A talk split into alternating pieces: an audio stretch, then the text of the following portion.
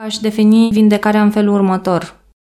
Cred că suntem vindecați în momentul în care opinia abuzatorului despre noi nu mai este un aspect important sau decisiv în viața noastră. Da. În momentul în care nu-ți mai pasă să-l impresionezi, nu-ți mai pasă să-i arăți tu lui că uite te descurci mai bine fără el, Mm-hmm. Nu-ți mai pasă dacă gândește despre tine versii uscate, ăla este momentul în care într-adevăr te-ai desprins emoțional de acea persoană. Bine te-am găsit la un nou episod din The Real You, podcastul oamenilor care vor să se înțeleagă mai bine pe ei înșiși și lumea care îi înconjoară. Astăzi vorbim despre cum arată recuperarea și vindecarea după o relație toxică. Iar scopul nostru până la final este ca tu să știi care sunt pașii și planul de recuperare după o astfel de furtună. Hai să începem!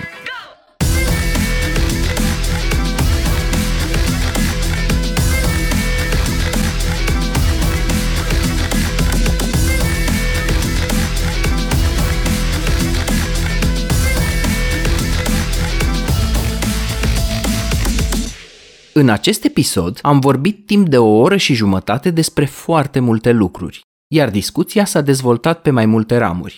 Dacă vrei un rezumat scris cu etapele și pașii esențiali, intră pe viațamea.ro la secțiunea resurse și descarcă documentul PDF care te va ghida în vindecarea și recuperarea ta. Invitata mea de astăzi a mai fost prezentă în podcast în episodul 16, episodul despre relații abuzive și toxice. Din 2019 și până acum, noi am păstrat legătura, am mai vorbit din când în când. Au fost oameni care mi-au scris și aveau nevoie de terapie și i-am redirecționat către ea. De curând am ajuns să vorbim din nou pentru că au existat oameni care mi-au scris pe e-mail și mi-au spus că ar fi o idee bună să vorbim din nou. Alexandra Ene. Alexandra, bine ai revenit în podcast. Bine te-am regăsit, mă bucur să fiu aici. Am creat și o comunitate de Facebook care se numește Vindecare după relații abuzive sau toxice. Tot vorbim despre ideea de a face un podcast, ne-am gândit, mă, n-are rost să vorbim din nou despre cât de nașpa e să fii într-o relație toxică. Am făcut-o deja, nu pe scurt, ci pe lung, și la un moment dat ne-a picat fisa și ne-am gândit, hei, cum ar fi să vorbim despre partea pozitivă și plină de speranță, și anume procesul de revenire, de recuperare și de vindecare Și de reînviere chiar, am putea spune. și de reinventare după tot ce ți s-a întâmplat. Așa am ajuns să ne vedem astăzi, mă bucur super mult. Ne-am pregătit amândoi, cum suntem amândoi cu structură și idei, să vorbim despre care sunt cele mai mari idei și cele mai comune experiențe și ce se întâmplă cel mai des într-un proces de vindecare și cum arată. Cum știi când ai făcut progrese, cum știi când ai ajuns cât de cât aproape de destinație și așa mai departe. Aș începe cu întrebarea asta. Cât durează recuperarea după o relație abuzivă? Știi, e foarte generică. Depinde de foarte multe lucruri. Depinde cât a durat relația, în ce măsură ne-am regăsit în ideile persoanei care ne-a abuzat, depinde cât de familiar ne este acel abuz, cât de firesc este pentru noi să trăim în această stare, pentru Da. că pentru fiecare normalitatea diferă. Normalitatea este ce am trăit dintotdeauna. Corect. Da, și eu aș zice la fel. Vindecarea și recuperarea durează atât cât este nevoie. Adică asta se aplică foarte des și nu e o paralelă complet eronată la pierderea cuiva drag, la grieving. Ieșirea dintr-o relație toxică este într-un fel ca un proces de doliu. Exact. Și atunci, la grieving se spune că nu e rezonabil să pui presiune pe cineva și să spui, hei, au trecut deja două săptămâni, doi ani, ar trebui să nu mai fii așa cum ești.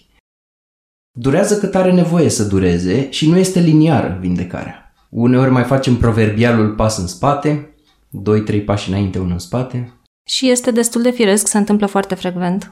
Exact. Nu numai că nu e liniară, ci mai depinde și de alți parametri, de exemplu, e personalizată pentru fiecare, cum ziceam, e proporțională cu durata și profunzimea relației toxice.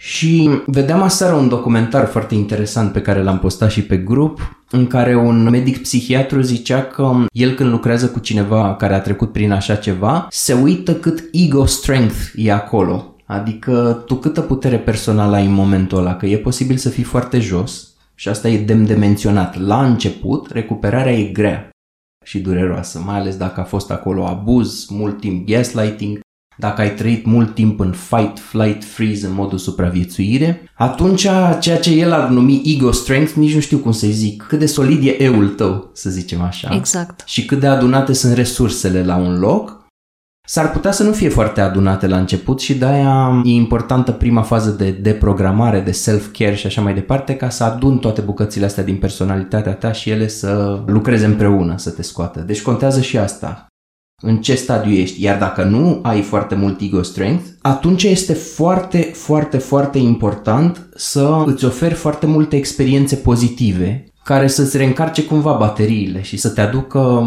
din ce în ce mai mult pe calea normalității.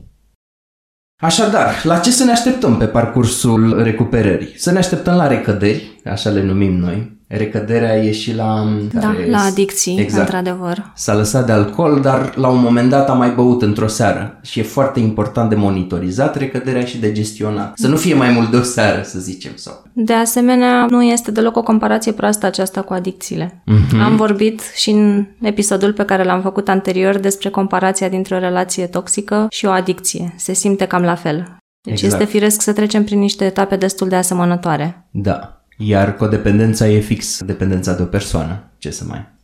La fel poți să te aștepți la încercări repetate de încălcare a granițelor pe care le impui, adică no contact. Poți să te aștepți la un smear campaign, campanie de mânjire, Poți să te aștepți la hoovering, o să vorbim despre toate lucrurile astea, vreau doar să le spunem acum. Poți să te aștepți ca atașamentul traumatic să persiste, adică să ți se facă dor de persoană sau să existe momente în care să te gândești doar la partea pozitivă și frumoasă și să ignori cumva tot zbuciumul și toată partea groaznică. Tot aici aș menționa și cele cinci stadii ale doliului, ale pierderii pentru că poți să treci foarte ușor de la negare la entuziasm și înapoi la negare sau la furie, la gândire magică și nu sunt niciodată liniare cele cinci stadii ale pierderii. Nu merg într-o anumită ordine și chiar de multe ori unele dintre ele sunt trăite de mai multe ori. Exact.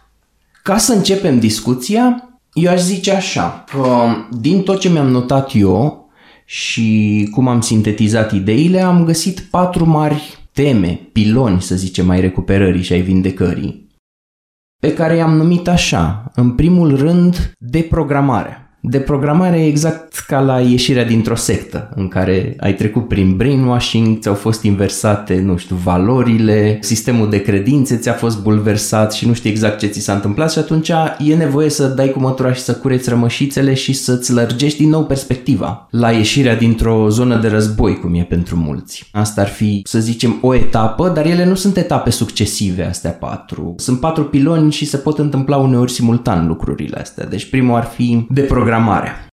Al doilea l-am numit generic vindecare, pentru că acolo lucrăm cu partea aia mai deep din noi, cu iertare, cu rana nedreptății, cu multe. Atașamentul traumatic, trauma bonding și așa mai departe.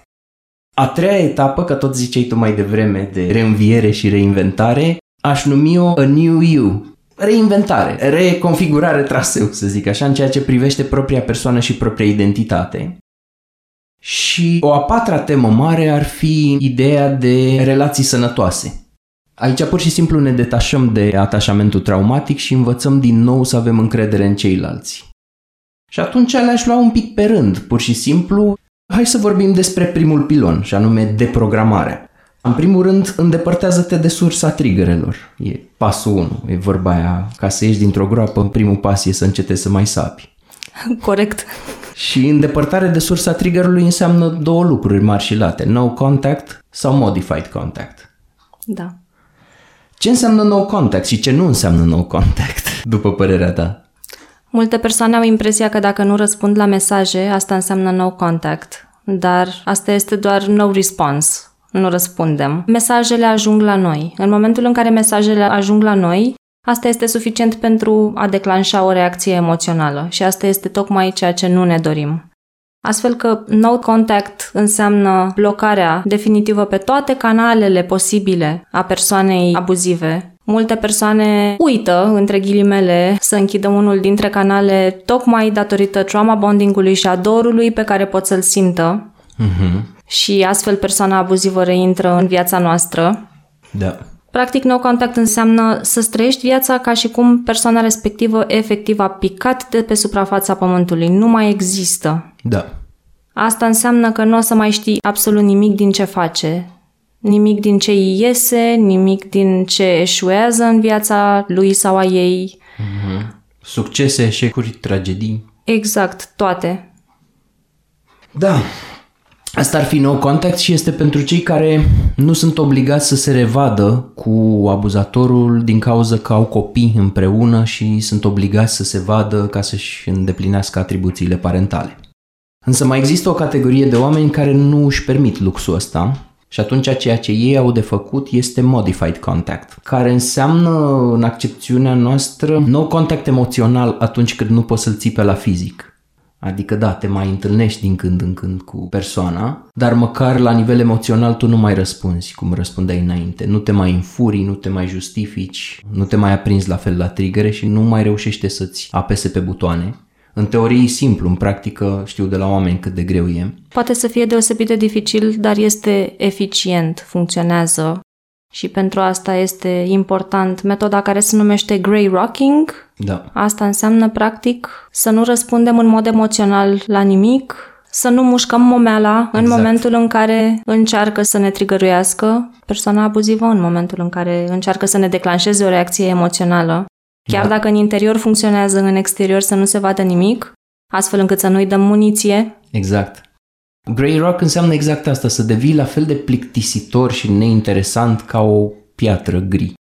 Asta înseamnă să-ți reduci emoționalitatea la minim, înseamnă să dai răspunsuri monosilabice și strict factuale, când încearcă să te provoace și te întreabă, a, da, acum acum e, ți mai bine fără mine, acum că m-ai părăsit și că te-ai recuplat, ți-am zis eu că nu o să-ți fie bine?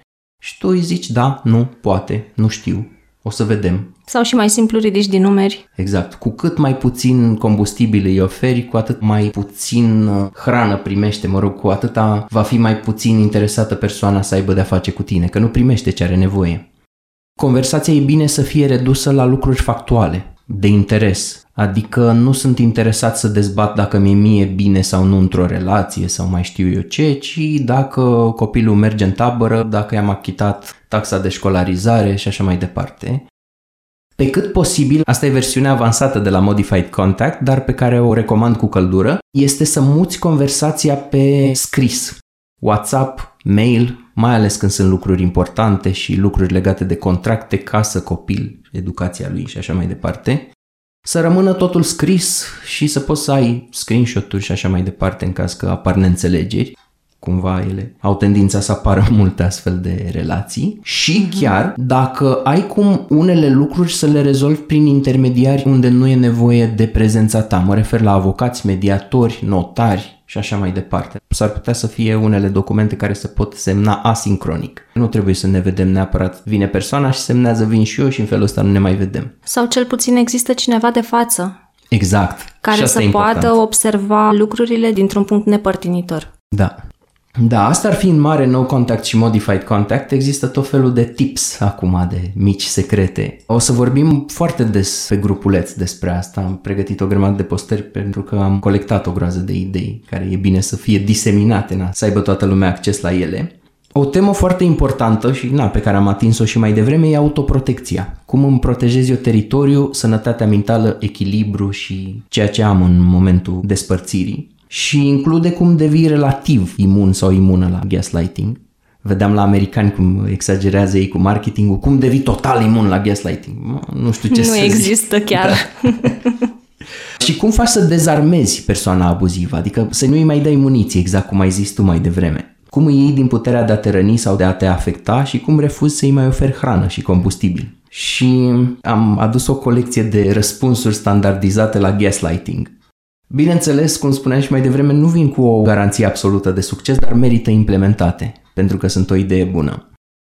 Poți să spui așa, în momentul în care distorsionează faptele și adevărul și povestea, o sucește în toate felurile, poți să-i spui, se pare că ne amintim lucrurile diferit. Sau ne amintim lucrurile diferit. Sau, dacă continui să-mi vorbești așa, o să încheiem conversația. Și să o și faci, bineînțeles. Poți să spui, aud ce spui și nu, asta nu e experiența mea. Asta nu e și experiența mea. Sau să zici, eu mă retrag din conversație în momentul ăsta. Sau să zici, nu sunt interesat sau interesată să dezbatem ce s-a întâmplat. Că uneori unele lucruri chiar nu merită. Trebuie să ne alegem cu atenție bătăliile în care suntem de acord să participăm. Exact, mai ales când știm că unele dintre ele chiar nu duc nicăieri pentru că am mai încercat de 100 de ori și n-a mers. Așa, sau să fii selectiv sau selectiv în ceea ce alegi să discuți și să spui sunt dispus sau dispusă să vorbesc despre A și B, dar nu și despre C. Vorbim despre lucrurile administrative și factuale, dar nu despre cum îmi merge mie acum sau dacă mi-e bine sau nu. Tot aici, chiar cineva de pe grup a menționat metoda DEEP de Dr. Ramani. Știu că ai menționat-o și tu da. când ne-am întâlnit și am vorbit despre subiect. Pe scurt înseamnă așa, don't defend, engage, explain, personalize. Nu te justifica, nu te certa, nu intra în defensă și nu explica. Exact. Se leagă perfect cu modified contact, că la no contact se aplică și acolo și o să spun cum, deși poate să sune ciudat. Unii oameni rămân cu un fel de rezidu în mintea lor și încă mai aud vocea persoanei abuzive. Încă se mai ceartă cu el sau cu ea în minte, încă mai revizitează episoade din trecut. Și atunci dacă tot o faci, că am primit și întrebarea asta de la oameni, ok, cum implementez eu no contact când persoana asta încă mai trăiește în mintea mea și în amintirile mele? De asta e o idee bună ca replicile astea pe care le menționam eu mai devreme să le aplici și la momentele când îți revizitezi amintirile și dialogurile dintre voi care se duceau în spirale și în cercuri neproductive. Le revizitezi și le vezi altfel, le dai altă semnificație. Nu mai ești persoana aia submisivă, dar pentru a putea să faci asta, este foarte important să-ți dai seama în ce măsură lucrurile acelea care ți-au rămas în minte spuse de partenerul abuziv sau partenera abuzivă ating puncte sensibile care existau dinainte. Mm-hmm. Ating nesiguranțe care existau dinainte, pentru că adevărul este că noi nu putem crede o critică din partea cuiva decât dacă măcar puțin acolo o credeam dinainte. Da, dacă se leagă cu o nesiguranță dinăuntru meu. Exact, pică pe teren fertil. Exact, că altfel e ca și cum ar cădea sămânța pe asfalt, nu rodește. Iar toate aceste critici primite, care încă ne mai răsună în minte, sunt o invitație la a ne uita la noi înșine, poate la a găsi modalități de testare a realității care să nu implice astfel de persoane sau care poate să nu implice niciun fel de persoane. Zici tu foarte bine cu testarea realității și cuvântul ăsta realitate pentru că cineva care a trecut printr-o relație abuzivă și a acceptat atâtea lucruri pe care un om cu demnitate umană și încredere în sine nu le acceptă, o astfel de relație nu are rădăcinile în realitate. Sunt niște convingeri și credințe distorsionate pe acolo. Așa este. Dau măcar unul, două exemple. Unul ai zis tu în episodul 16 Hăt în 2019. Ai zis, mă bate pentru că mă iubește. Sau exprimă gelozie din aia extremă și vrea să controleze fiecare aspect, dar pentru că se implică în relație și pentru exact, că ține la mine, nu? Exact. Astea sunt convingeri distorsionate de care avem nevoie să scăpăm. Și da, vindecarea complexelor și a gândurilor despre noi care atrag abuzul și îl lasă să se întâmple, intră cumva la partea aia mai deep de după, pe care noi o numim vindecare. Ajungem exact. imediat și acolo. Exact. Până una alta, în partea de deprogramare, altceva ce mai ai nevoie să faci, apropo de reconectarea la realitate, este să-ți lărgești un pic orizonturile și perspectiva, pentru că dacă ai fost într-o relație abuzivă, cu siguranță perspectiva ta a fost îngustată. Nu vedeai decât într-un tunel de realitate și ignorai uh, multe alte posibilități din exterior. Și atunci asta e momentul în care vezi și altfel și începi să te întrebi cum ar fi dacă n-ar fi așa. Cum poate fi chestia asta văzută și din altă perspectivă. La fel cum e super important să te reconectezi social cu prietenii cu care poate că nu te-ai mai văzut, că de multe ori persoanele care creează un mediu toxic în relație, nu prea vor ca tu să te mai vezi cu prietenii, să te duci la petreceri, să ai relații de profunzime cu altcineva care ar putea să-ți ofere și altă perspectivă. De multe ori se spune, oamenii cu care nu te-ai mai văzut poate de ani de zile sunt încă acolo. E de ajuns să le dai, sunt la un telefon distanță, chiar dacă poate n-ai mai comunicat cu ei de mult, vezi ce se întâmplă. Recomand foarte mult chestia asta, mi-aduc aminte cum a fost pentru mine când am ieșit din relație, m-am dus într-un pub banal, un pub britanic de la piața Amzei, cu trei prieteni pe care nu-i mai văzusem de mult și mi se părea mind-blowing, mi se părea o revelație și Am avut insight-ul ăsta atunci, zic, așa ceva nu e normal, să mă bucur că am ieșit într-un pub la o bere cu prietenii la 9 seara, într-o vineri. Asta e chiar culmea, îmi dau seama pe ce pantă mă dusesem. Aceeași este și experiența mea. În momentul în care am ieșit din respectiva relație, am avut impresia că revin la dimensiunile mele normale de ființă umană. Iar conectarea emoțională cu alți oameni este poate unul dintre cele mai bune antidoturi. Da. Și ajută și la lărgirea perspectivei și la a vedea alte puncte de vedere. Un alt lucru pe care l-aș recomanda în partea asta de deprogramare este să-ți găsești un hobby sau o activitate. Cu alte cuvinte, mai bine decât să te duci spre alcool sau ceva neproductiv sau mai știu eu ce, eu aș recomanda pe primul loc o activitate sau un hobby care implică lucru în echipă sau încrederea în ceilalți. Și am câteva exemple aici. Dansuri, sport de echipă, orice sport de echipă, arte marțiale, în cazul meu a fost canto, dar n-a fost neapărat de echipă, n-am fost într-un cor. Poți să cânti într-o orchestră sau într-o formație, cam tot ce include relația cu alți oameni, încrederea în alți oameni, colaborarea cu alți oameni care are nevoie să fie reclădită. Însă chiar și dacă este vorba despre un hobby solitar, ce este foarte important este să fie ceva care să-ți redea bucuria de a trăi. Da, și eu sunt de părere că nu e musai să excludem activitățile solo și părerea mea e că unele dintre cele mai bune activități solo sunt cele expresive. Pictură, cântat, desen, design, scris, poezii sau mai știu eu ce debușeu are fiecare, pentru că pe acolo îți procesezi emoțiile. Și în plus față de asta poate oferi satisfacția unui lucru bine făcut, ceea ce crește stima de sine, care cel mai probabil este destul de scăzută după ieșirea dintr-o astfel de relație. Da. Tot aici ar intra self-care, grija față de sine, dar pe care am găsit-o în multe surse numită extreme self-care, adică două la extrem de data asta. Cu alte cuvinte, poate că e momentul să te focalizezi pe tine, să te preocupi de tine după ce o perioadă îndelungată te-ai pus pe locul 2, 3, 4, 5, ai avut și ai oferit de toate resursele tale altei persoane. Cu alte cuvinte, dacă vii din paradigma salvatorului, cum faci să devii propriul salvator? Extreme self-care nu înseamnă doar să te duci la spa, la terme, să-ți bei ceaiul favorit și să-ți pui felii din alea de castravete pe ochi și un prosop în cap și o mască de argilă. Nu prea mă pricep la asta. Asta e imaginea care îmi vine în minte când mă gândesc la self-care. Self-care și grija față de tine înseamnă și să impui granițe și limite sănătoase, să spui nu când cineva vrea din timpul și energia ta. E tot self-care. Precum și self-care-ul de bază, hidratarea, somnul, alimentația, a avea grijă de corpul nostru este probabil primul și am întâlnit foarte multe cazuri în care și acesta a fost neglijat. Da. Cât timp am fost într-o relație toxică.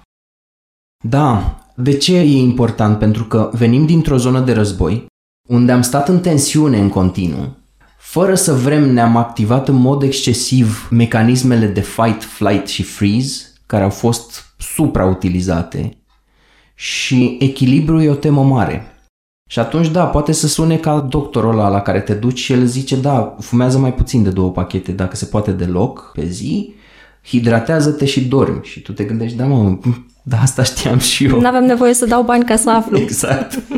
Dar, pe de altă parte, al naibii de important, pentru că stabilitatea emoțională e extrem de prețioasă în perioada asta. Și atunci dacă tu îi dai cu cofeină, să zicem, și bei mai mult decât e cazul până când ajunge să stremure mâna, mai faci o seară cu alcool care, da, te face să te simți bine pe moment, dar a doua zi ești mahmur și deshidratat și vrei să bei o găleată de apă și faci rabat și la somn, chestia asta poate să te dezechilibreze emoțional. Tu dacă aveai reacții anxioase, cum sunt reacțiile tale anxioase după multă cofeină și nedormit, de exemplu? Citisem undeva că atunci când nu dormim suficient este ca și cum am fi copii de 2 ani, doar că mari. Uh-huh.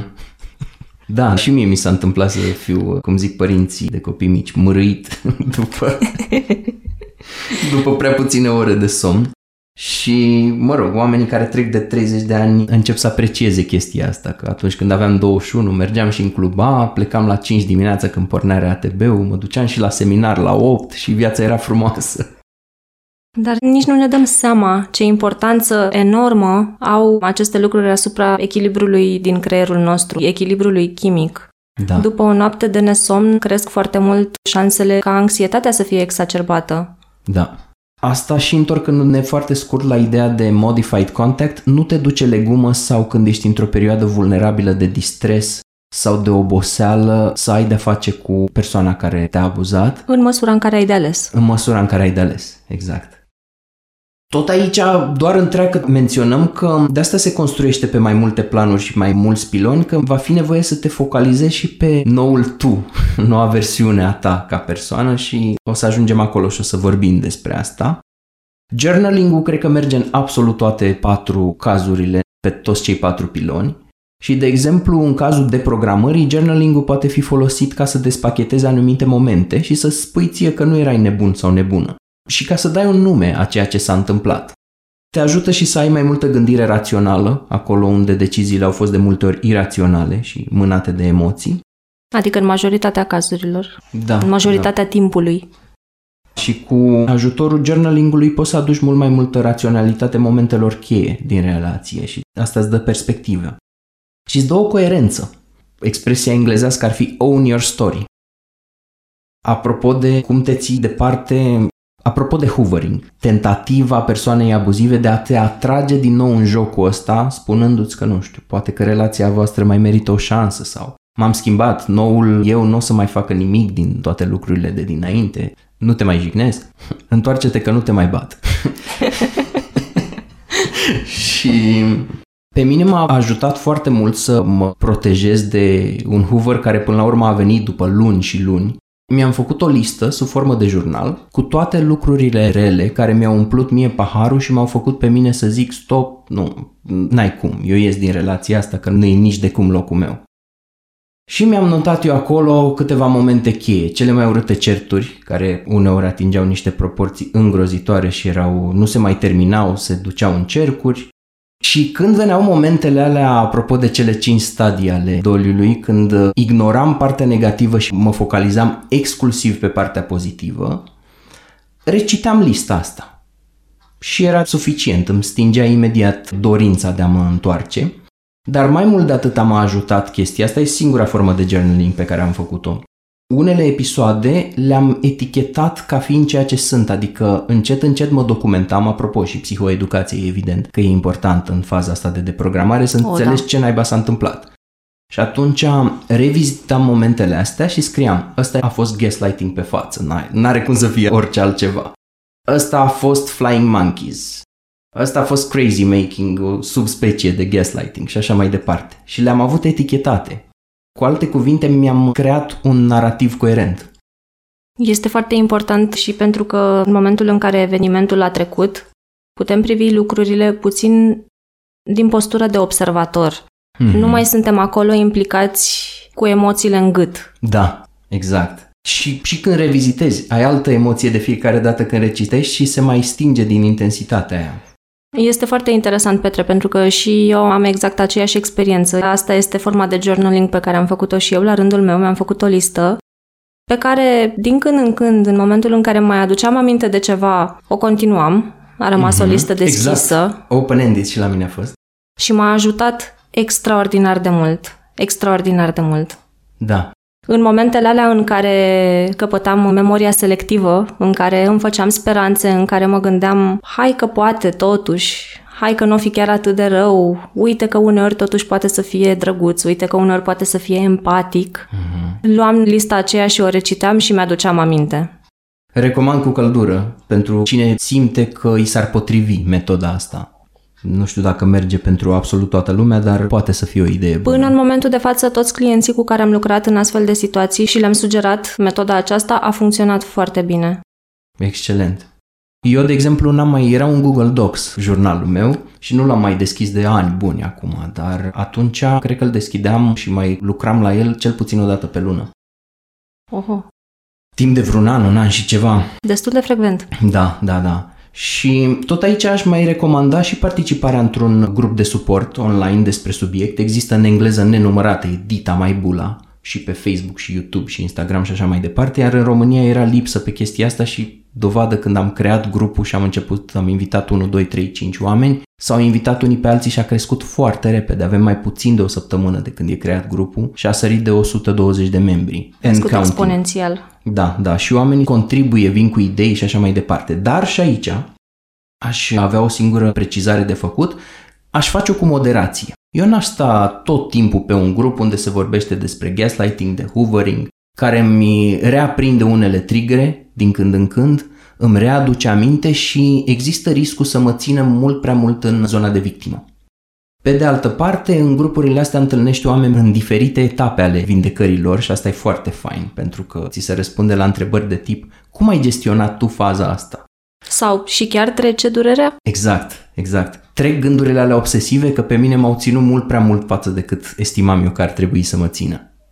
Ce se întâmplă după mai mult timp? La voi cum a fost? Și asta este foarte important pentru că este o situație diferită. După o relație sănătoasă, încheierea lasă mai puțină durere în urmă, este mai ușor de gestionat. Mm-hmm. Lasă mai puține întrebări fără răspuns, mai puține absurdități că la încheierea relației nu ai closure, cum se zice în engleză, nu ai încheierea emoțională de foarte multe Nu ai ori. explicații. Nu ai explicații. Nu ai povestea coerentă despre care vorbeam mai devreme. De altfel, cineva spunea, unul dintre marii psihoterapeuți, criticând psihanaliza, că poate unul dintre cele mai mari roluri ale psihanalizei este că îți oferă o poveste coerentă. Fie ea și poveste cu pulsiuni, copilărie, complexul, electrei și așa mai departe, bă, dar ai o poveste. Și zici, uite, asta mi s-a întâmplat, așa am gestionat-o, de acolo vine comportamentul și ăsta e capitolul din viața mea, cum fac să-l scriu pe următorul. Și la asta ajută și rescrierea poveștii și înțelegerea ei, mai ales alături de oameni care te înțeleg și au trecut prin același lucru, pentru că sunt absolut sigur că dintre oamenii care ne ascultă acum, li s-a întâmplat să vorbească, să zic așa, cu terțe persoane, cu prieteni apropiați și să le spună, băi, uite, am fost în relația asta și nu era ok. Cine mă, X? Andreea, Ionela, Gigel? Chiar el? Că mi se părea super ok. De ce zici că n-a fost ok? Păi să vezi că făcea tot felul de faze în care simțeam că îmi pierd mințile. Da, dar nu te-a bătut, nu? Băi, nu m-a bătut decât o dată. Dar, a, păi nu era toxic atunci, știi? Și de-aia e foarte important să vorbești despre lucrurile astea subtile cu niște oameni care au inclusiv același vocabular. Și știu ce e la hoovering, ce e la gaslighting și foarte tare mi s-a părut din cât am și vorbit one-on-one cu oameni care au trecut prin relații abuzive și îi și văd în grup, sunt foarte, foarte knowledgeable.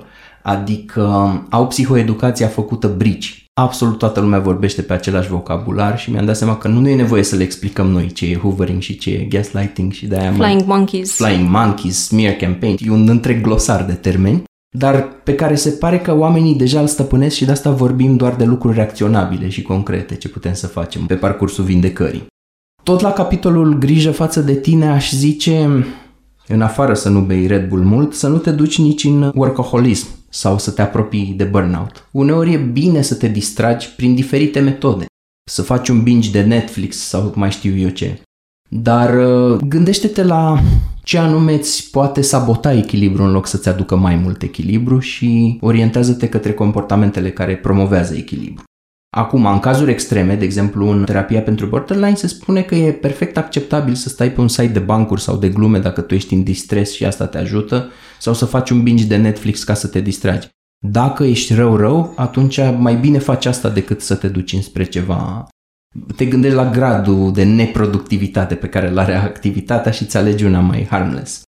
În același timp este important și să nu fim complet deconectați de emoțiile noastre. Exact. Să știm unde ne aflăm, să fim în contact cu noi înșine. Exact. Și asta e o formă de autoprotejare și de grijă de sine. Ce am nevoie? Ce-mi trebuie? Mie mhm. sete? Mie somn? Exact, ce exact. Da. Bun, am trecut de partea asta cu deprogramarea ca după ieșirea dintr-o sectă și ajungem la partea aia mai deep, cu vindecarea care mai puțin poate fi discutată într-un podcast, dincolo de ideea de a aminti niște teme mari care apar și mențiunea că unele dintre ele realmente au nevoie să fie lucrate în terapie. Dacă puteam să o facem printr-un podcast, o făceam. Dar măcar deschidem subiectul și aprofundăm cât se poate. Un pas pe care îl văd eu în zona de vindecare se numește self-partnering, cum devii propriul salvator, cum ziceam mai devreme, cum devii propriul tău partener și suporter și avocat. Și să te vezi ca fiind stâlpul principal al recuperării tale pentru că de tine ține, vei primi pe parcurs resurse și susținere altora, dar tot la tine e mingea cumva. Apoi e toată povestea cu reparenting și self-parenting, adică lucrul cu copilul interior. Aici e mult de săpat și include întrebări de tip ce m-a făcut pe mine să identific eronat dragostea când de fapt era altceva decât dragoste, habar n-am ce era, posesivitate. Aici aș vrea eu să intervin, să spun că din experiența mea, deși este o experiență anecdotică, pentru că nu sunt cercetător științific, dar din experiența mea, majoritatea celor care intră în astfel de relații au avut parte de abuz și acasă. Părinții ne învață tot ce este de știut în general despre lume, despre viață și noi avem tendința de a-i crede în procent de 100%. Ce spune mama sau tata este adevăr absolut și nu este chestionat. Da. Astfel că ne adaptăm perfect mediului din care provenim, ca și cum ăla va fi mediul în care va trebui să trăim tot restul vieții noastre, chiar dacă nu este așa. Iar în momentul în care întâlnim o persoană toxică, ne este familiară, fără să ne dăm mhm. seama exact din ce motiv, dar ne este familiară. Neștiind că unele dintre comportamentele pe care le are nu sunt normale pentru toată lumea, dar sunt normale pentru noi. Da, exact. Că eu nu știu cum era parenting-ul pentru vecinii mei de la bloc cu care mă jucam, fiecare avea problemele lui, se pare, și acum înțeleg mult mai în perspectivă de ce unul dintre ei era bully și bătăuș și altul era submisiv și făcea toată lumea mișto de el și așa mai departe. Dar da, nu știm cum e în casa altora și atunci avem o singură definiție a dragostei parentale și așa mai exact. departe. Exact. Și restul umplem cu presupuneri, cu presupuneri proprii pe care le luăm drept realitate. De aceea este foarte important să analizăm dacă și în ce mod felul în care am crescut ne-a adaptat pentru un astfel de pattern de relații abuzive. Da. De foarte multe ori identificăm o relație ca fiind abuzivă, dar în trecut poate au mai existat și altele. Mm-hmm. Nu da. sunt puține persoanele care și-au ales mai mulți parteneri abuzivi de-a lungul timpului și nu e vorba că îi atragem. E vorba de faptul că îi acceptăm, pentru da. că nu ne dăm seama că este greșit. Și da, revizitând momentele astea, înțelegi un pic mai bine ce s-a întâmplat și cum s-a întâmplat. În plus față de asta sunt foarte multe lucruri pe care, revizitându-le din copilăria noastră, ne putem da seama că erau greșite, deși le-am considerat corecte toată viața. Exact la fel cum dacă învățăm un cuvânt greșit, e posibil să-l folosim greșit până când ne este atrasă atenția. Da, da. În același mod este și cu comportamentele acestea toxice. Le considerăm ca fiind normalitate iar în momentul în care aflăm că asta nu este normalitate, nici nu știm care este normalitatea. Da, da. În aceeași măsură avem nevoie să lucrăm cu rana abuzului, să zic așa. Nu i-am zis traumă, că poate la unii e de proporții traumatice, dar oricum o rană rămâne pe acolo și rana aia are nevoie să fie dată un pic de rivanol, pus un pic de plasture. Și mai Chiar dacă ce. doare inițial. Exact, exact. Și asta intră tot cumva la capitolul Owning Your Story, pentru că, da, se spune fi puternic, apropo de americanii noștri, care sunt cei mai activi în toate domeniile astea, fi super puternic, ești spartan, da, dar ai nevoie și să recunoști că, băi, am trecut prin momente de durere, de supraviețuire, de dezamăgire profundă, de deziluzionare, e nevoie să o recunoști. Să-i spui, uite, prin asta am trecut. Nu? Și la fel se conectează asta și cu ceea ce aș numi rana nedreptății. Adică mulți dintre oamenii cu care am lucrat și eu și tu au un trigger puternic la situații de nedreptate când ești nedreptățit de cineva. Și ar vrea să îndrepte, să îndrepte pe ceilalți, să îndrepte să lumea, răzbune. să se răzbune. Exact, exact. Da. Din păcate, așteptarea aceasta ca lumea să fie corectă și dreaptă este o așteptare nerealistă. Exact. Și atunci întrebarea e ce facem noi, cum navigăm noi printr-o lume în care vei găsi situații de nedreptate, de răutate, de cum vrei tu, de partea întunecată și mai evil. Ceea ce putem face în cadrul programului este să lucrăm cu noi, ca singura opțiune pe care o avem. Și să lucrezi cu rana nedreptății înseamnă și să vezi, apropo de întoarcerea în copilărie mult cântată de psihologi, de unde îți vine. Eu mi-am dat seama, de exemplu, prin mai multe întâmplări, am găsit una legată de clasa 9, clasa 12, eu am fost și victimă de bullying, nu așa cum citesc acum și cum aflu de la clienți, a fost de mică proporție, dar tot mă înfuria extrem pentru că nu puteam să ripostez că erau mai mulți și era extrem de nedrept pentru că nu le făcusem absolut nimic și mă împingeau pe scară, se luau de mine și devenea repetitivă chestia asta. Și de atunci nu înțelegeam cineva căruia nu i-ai făcut absolut nimic, cum poate să fie în halul ăla de nașpa. Și când înțelegi toate lucrurile astea, se mai pun în perspectivă, se mai dezleagă niște lucruri pe acolo și așa mai departe. Și uite așa ajungem, că tot am vorbit mai devreme de reparenting și temele astea oricum se întrepătrund așa ca petele de cerneală, la trauma bonding sau atașament traumatic, l-am tradus noi că ne tot întrebam cum naiba să-i spunem. Da, nu există nicio traducere oficială. Da. Putem să-i spunem legătura traumatică sau atașamentul traumatic și care se leagă de fapt și cu conceptul de codependență. Așa că hai să vedem ce este. Eu mi-am scos pur și simplu un text care spune așa că legăturile traumatice sunt legături emoționale cu un individ și uneori pot să fie și cu un grup, care apar dintr-un model ciclic recurent de abuz perpetuat prin întărire intermitentă, prin recompense și pedepse. Noi asta am vorbit în episodul 16, cum e relația cu narcisic e ca la păcănele, la ruletă. Una caldă, una rece. Da, da. Acum ai jackpot și ești în love bombing și totul e minunat. Sunteți ca doi porumbei care se iubesc mai mult decât oricare alt cuplu, că normal cuplul vostru e special. Și după aia coborârea în, în infern. Da. Și se poate vorbi uneori despre un dezechilibru de putere, o dinamică de tip dominat-dominator sau abuzat-abuzator. Recompensa și pedepsa sunt foarte importante în dinamica asta dar legăturile traumatice nu apar neapărat doar în domeniul relațiilor romantice, mai apar și în relațiile părinte-copil, al relațiilor incestuoase, ferească Dumnezeu, al sectelor, de multe ori ești încurajat să tai legăturile cu oamenii din exterior care nu cred în aceiași balaurieni și... Ca să nu aibă cine să-ți ofere o perspectivă diferită. Exact, exact. Și oamenii care au fost ostatici sau care au fost privați de libertate trec prin asta oameni care au fost victime ale traficului sexual, mai ales dacă erau minori sau minore. Și se poate întâmpla și personalului militar. Sunt și acolo niște scheme dominat-dominator cu capitanul Burcea, dacă ai văzut filmul Terminus Paradis unii dintre ascultători o să se amuze de referința asta culturală. Ideea e că există bullying și acolo te pune să măsori camera cu bățul de chibrit sau cu scobitoarea și așa mai departe. Și întrucât ierarhia este absolută, da, da, și ești tu umilit când ești boboc, când ai intrat și poți să-i umilești pe alții anul viitor. Asta am văzut-o inclusiv la o școală înaltă de inginerie din Franța, unde botezul noilor veniți se face de decenii întregi de la începutul școlii respective Oamenii erau ținuți în chiloți iarna pe un pervaz în frig și puteau să cadă de acolo, privați de libertate și așa mai departe, dar bucuria era că anul următor o făceau ei altora. Adică fix. Și uite așa, plăcerea de a pedepsi și de a abuza se învață. Exact, exact. Asta este felul în care au învățat-o și abuzatorii. Da. Multe cazuri. Da, da. Și asta se întâmpla la o școală de ingineri de elită din Franța, fostul ENSAM, actualul Școala de Arte și Meserii.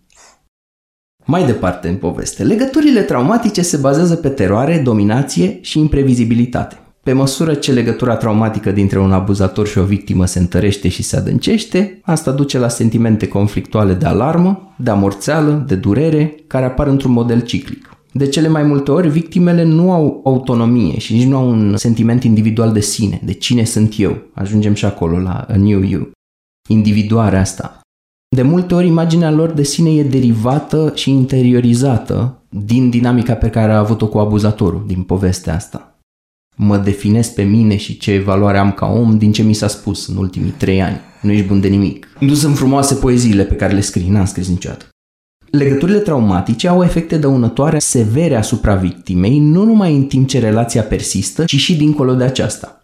Unele efecte pe termen lung includ, dar nu se limitează la a rămâne în relația abuzivă, sună cunoscut oare, probleme cu sănătatea mentală, depresie, anxietate, stimă de sine scăzută, imagine de sine negativă, cum vorbeam mai devreme cu inginerii care erau și bully în anul întâi de facultate, perpetuarea unui nou ciclu generațional de abuz. Este posibil să devenim și noi abuzatori, dacă nu ne vindecăm.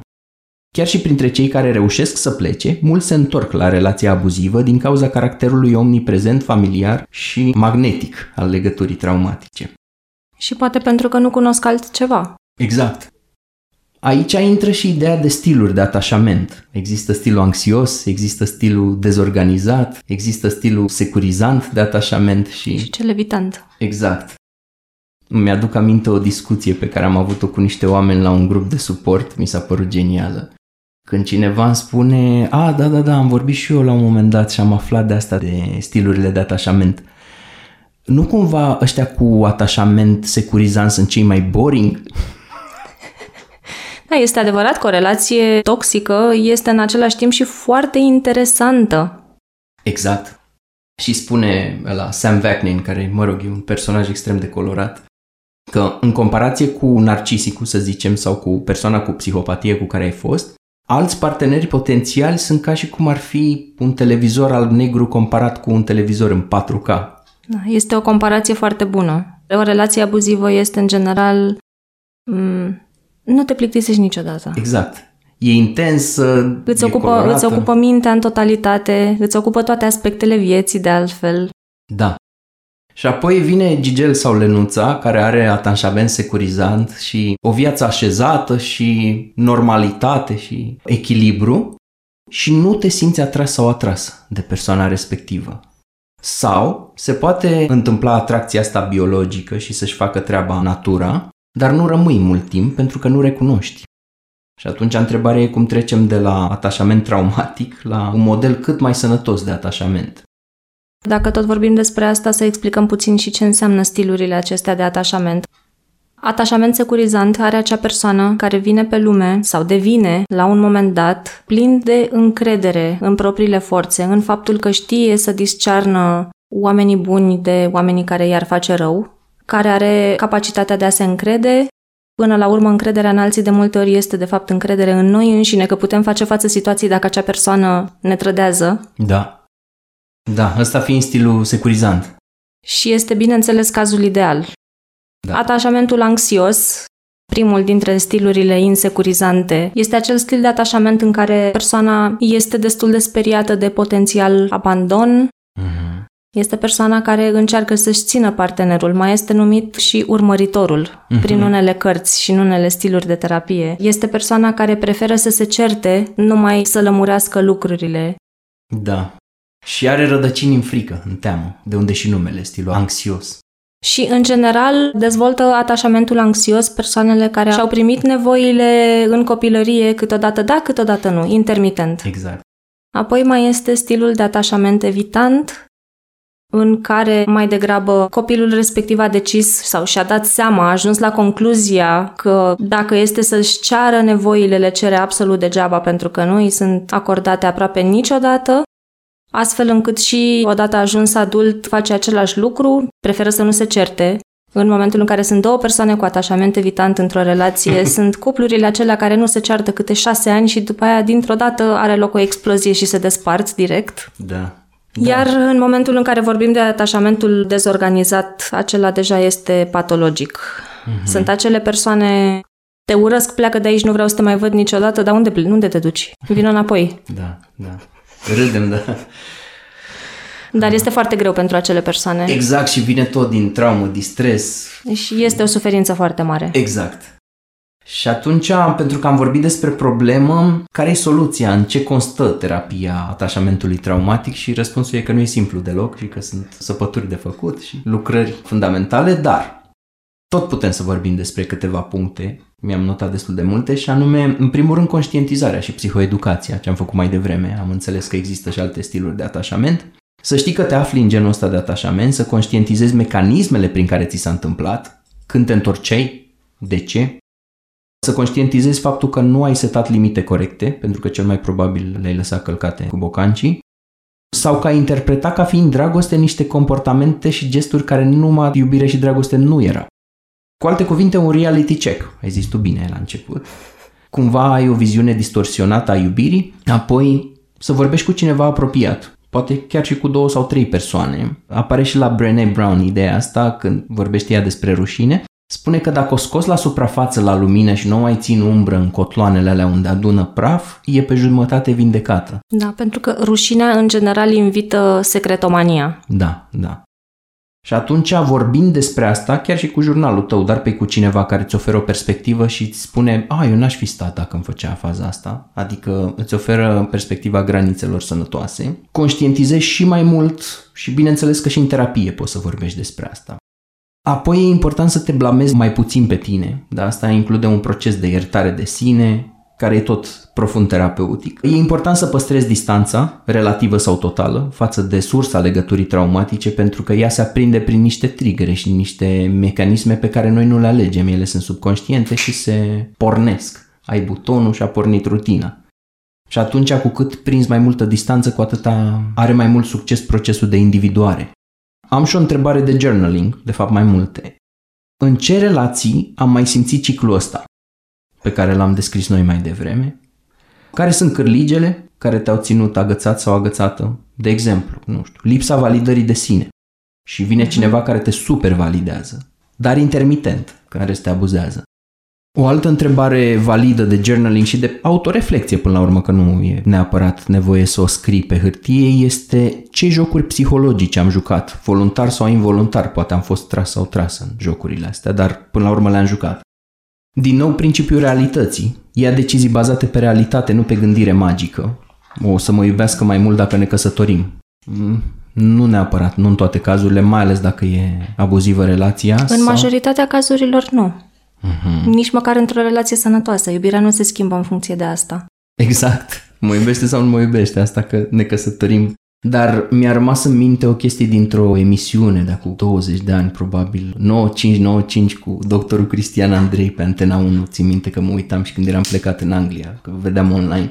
A fost o fază tristă acolo, era o doamnă din mediul rural, fără multă educație și fără mult acces la toate uneltele astea de care noi de bine de rău ne bucurăm, care a spus, bineînțeles era cu un tip super abuziv, și a zis, m-am gândit că dacă îi fac un copil, dacă facem un copil cum voia el, o să se mai îmbuneze atunci când vine copilul pe lume.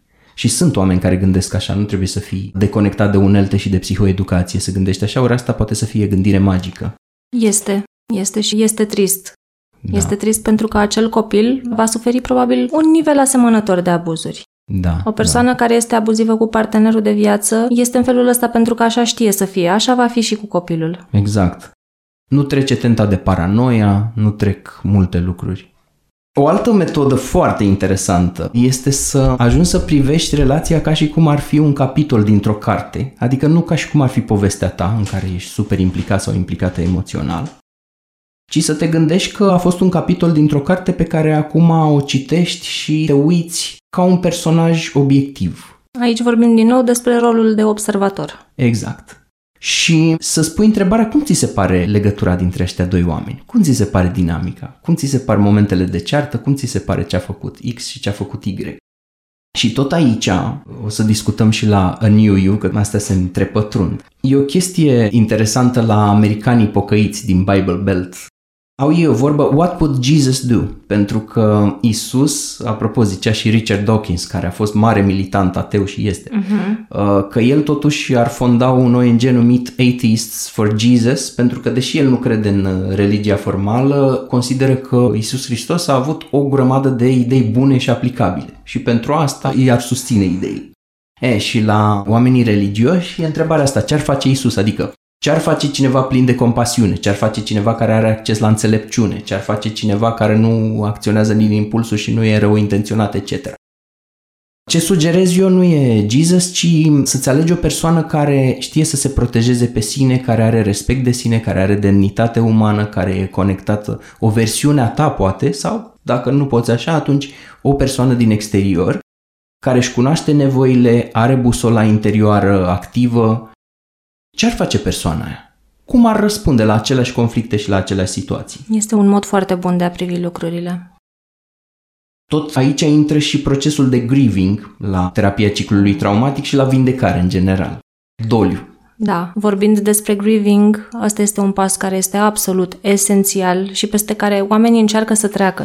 Să treci peste înseamnă să le bagi sub preș. Da. Nu poți cu adevărat să treci decât prin. Da. Iar prin grieving, dacă nu treci, nu definitivezi niciodată procesul de doliu. Exact, pentru că e măturată treaba sub preș da. și acolo nu face nimic altceva decât să adune și mai multă putere la o adică. Este esențial să trecem prin durerea noastră, să o simțim. Sunt doar sentimente, nu este o sentință la moarte. Exact, exact, dar na, în mod natural ne dorim să simțim mai mult emoțiile alea din sus, de la nord și mai puțin pe alea de la sud. Distresul, descumpănirea, anxietatea, dezamăgirea și așa mai departe. Și Grieving înseamnă, na, pe românește să zicem, uh, doliu sau uh, trăirea durerii. Jelire. De exact, jelire. Jelire, asta e. jelire este, da.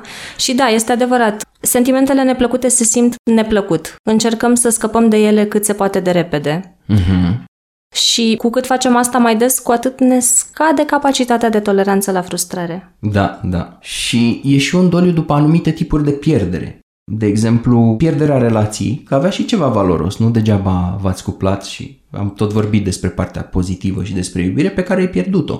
Pierderea unei forme de inocență, la mine știu sigur că se aplică, eu credeam că lumea asta e super bună. Auzisem eu că da, există psihopați, există criminali în serie, nu e ca și cum trăiam într-o Da, lume existau ideală. mai, existau mai mult în filme. Exact, dar nu printre oamenii cu care semnezi contracte, cu care faci un parteneriat de business și așa mai departe și inocența aia s-a pierdut, ori lumea reală poate să fie un pic altfel, dar aici e important să nu te duci nici în extrema cealaltă, în paranoia. E o lume plină de psihopați, au scos și cei de la Litera o carte înconjurat de psihopați de la un psiholog, dar mă rog, sunt sigur că el păstrează proporția și nu spune că toți sunt psihopați, dar e și asta o capcană. E pierderea iubirii, chiar dacă era uneori iubire închipuită sau era iubire, dar era puternic condiționată. A stabilității, a demnității în unele momente, că unii oameni în toate certurile și în toate episoadele alea nasoale au călcat inclusiv pe demnitatea umană și minimul ăsta de a avea respect față de tine. Și lucrurile astea au fost pierdute și este nevoie să le revizitezi și să le trăiești și să le simți. Apropo de metafora asta cu scris un capitol dintr-o carte, e foarte fain să consideri că ceea ce a fost scris a fost scris, own your story. Așa au stat lucrurile, asta mi s-a întâmplat și să-ți găsești puterea să scrii următoarele capitole. Să participi în mod decisiv la scrierea lor. Ca să terminăm cu listuța de trauma bonding și cum se vindecă, e bine să iei decizii mult mai ancorate în grija față de tine, adică să te reorientezi pe tine și dacă reactivezi conexiunea pe care o ai cu tine, e super pentru că na, găsești moduri sănătoase să satisfaci nevoile. Iar a avea grijă de tine însuți nu este egoist sau cel puțin nu în sensul de egoism exagerat. Da. O doză de egoism este sănătoasă și firească. Mm-hmm. Este normal ca noi să fim buricul pământului pentru noi înșine. Măcar Da. pentru noi înșine. da. Exact. Dar apropo de Isus, că tot l-am invocat, deși nu sunt cel mai mare credincios sau cunoscător al religiei creștine, Isus spunea, nu poți să îi ajuți pe cei sărmani fiind unul dintre ei. Uh-huh. Sau, cum se zice la avion, în cazul puțin probabil al depresurizării cabinei, adulții care au copii își vor pune întâi propria mască și apoi vor pune masca copiilor. Exact. Cam asta e. Și asta este una dintre capcanele rolului de salvator. Exact.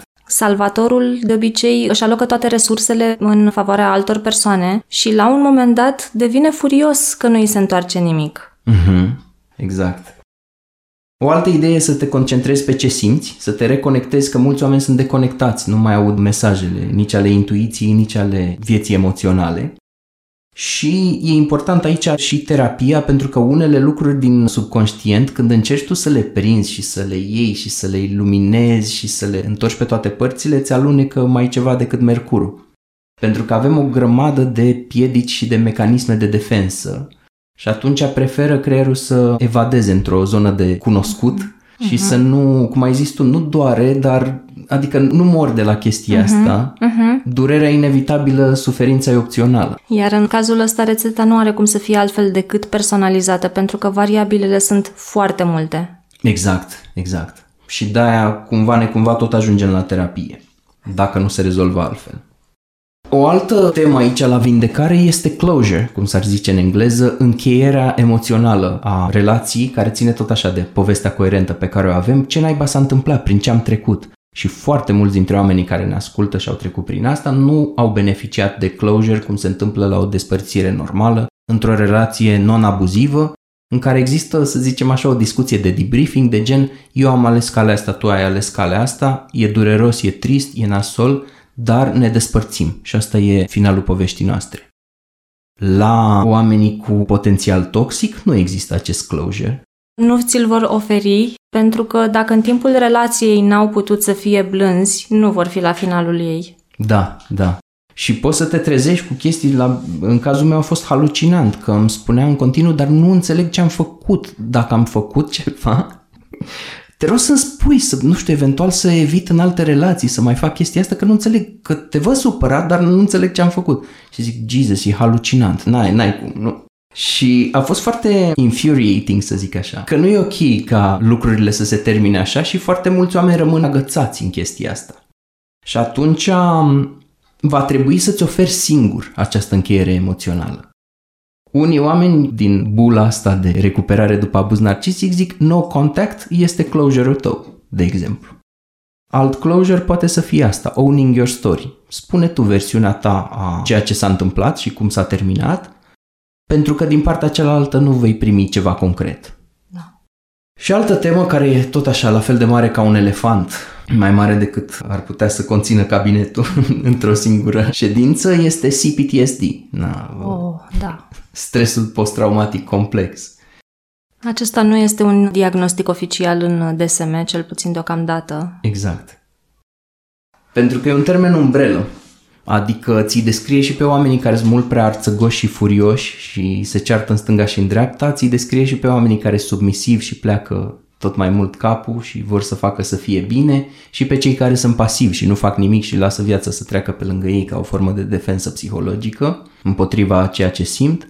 Ori în psihiatrie interesul e să îngustezi cât mai mult o definiție și o încadrare, ca să ți-l diferențiezi pe la care e arțăgos de cel care e submisiv, ca să intervenim diferit. Are șanse să nici nu intre vreodată în manualul de psihiatrie sau în uneltele folosite de specialiști. Pe de altă parte e foarte util.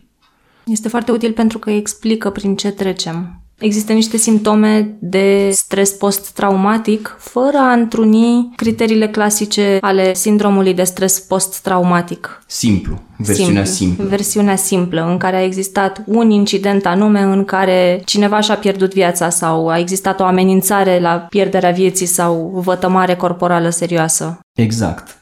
Și atunci, în stresul post-traumatic simplu, clasic, ai flashback-uri cu totul în care ți-aduci aminte și momentul și ce se întâmpla, pe când, de exemplu, în stresul post-traumatic complex, flashback-urile sunt mai degrabă emoționale, adică nu au conținut vizual sau de amintire concretă, ceea ce e cu atât mai bulversant și mai ambigu și oamenii nici nu știu să le definească și nu știu că se întâmplă asta. Și aici voiam să invoc o carte pe care eu am mai pomenit-o în diferite episoade, e scrisă de un psihoterapeut, îl cheamă Pete Walker. În engleză se numea CPTSD From Surviving to Thriving. Eu când am descoperit-o, am găsit-o recomandată pe ceva grupuleț și nu mi-a venit să cred când am intrat pe Amazon.com că avea rating ceva de genul, nu mai știu, 4,8 stele din multe, multe recenzii. De obicei o carte bună are 4,6, hai 4,7, dar nici nu mai văzusem așa. Și recenziile erau destul de elogioase. M-am apucat să o citesc, mi-am comandat-o din America, m-am apucat să o citesc și era incredibil uh, cât de mult mă identificam cu ce scria pe fiecare pagină. Cartea se numește în română Recuperarea în urma traumei, abuzului sau neglijenței emoționale din copilărie, PTSD, 13 pași esențiali ai procesului de vindecare, de Pete Walker.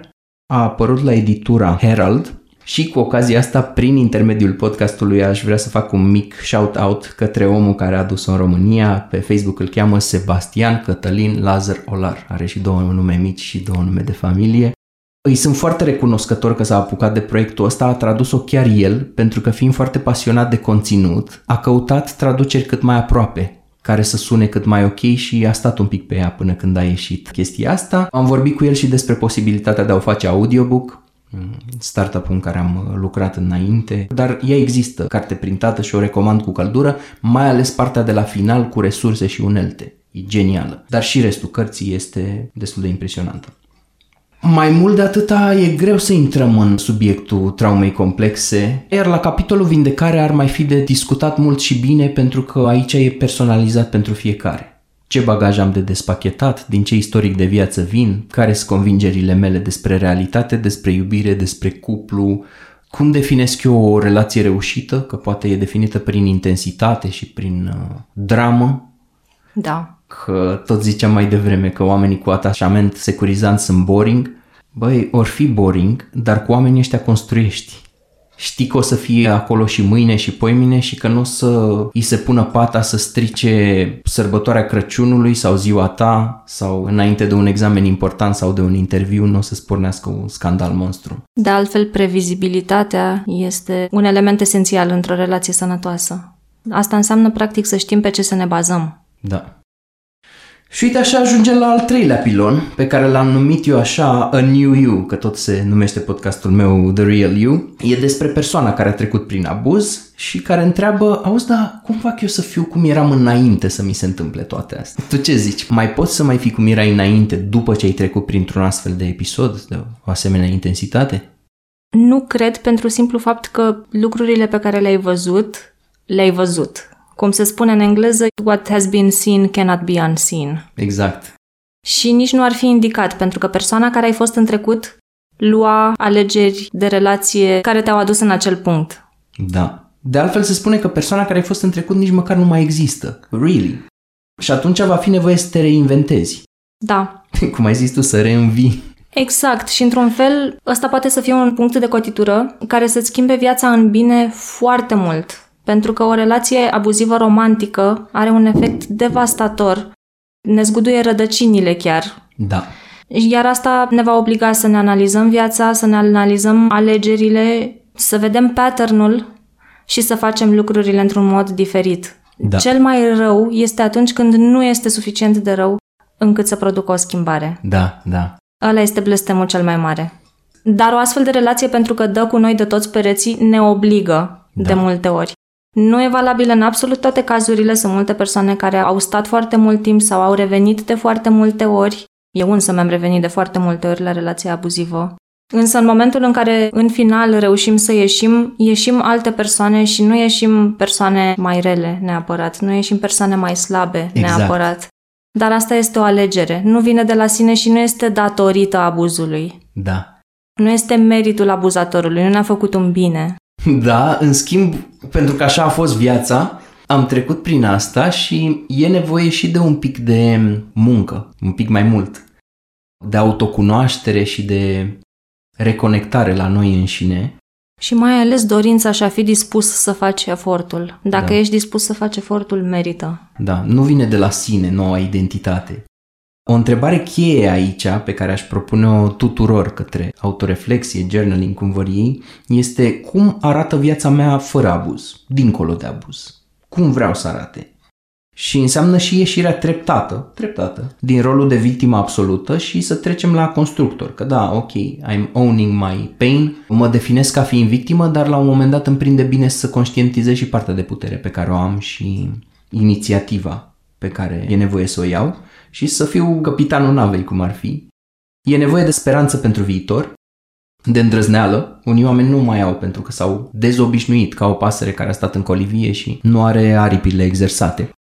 Și încet, încet îți găsești energia să-ți faci din nou planuri de viitor și să visezi la un viitor mai bun. Și... Până și mușchii atrofiați se refac. Da.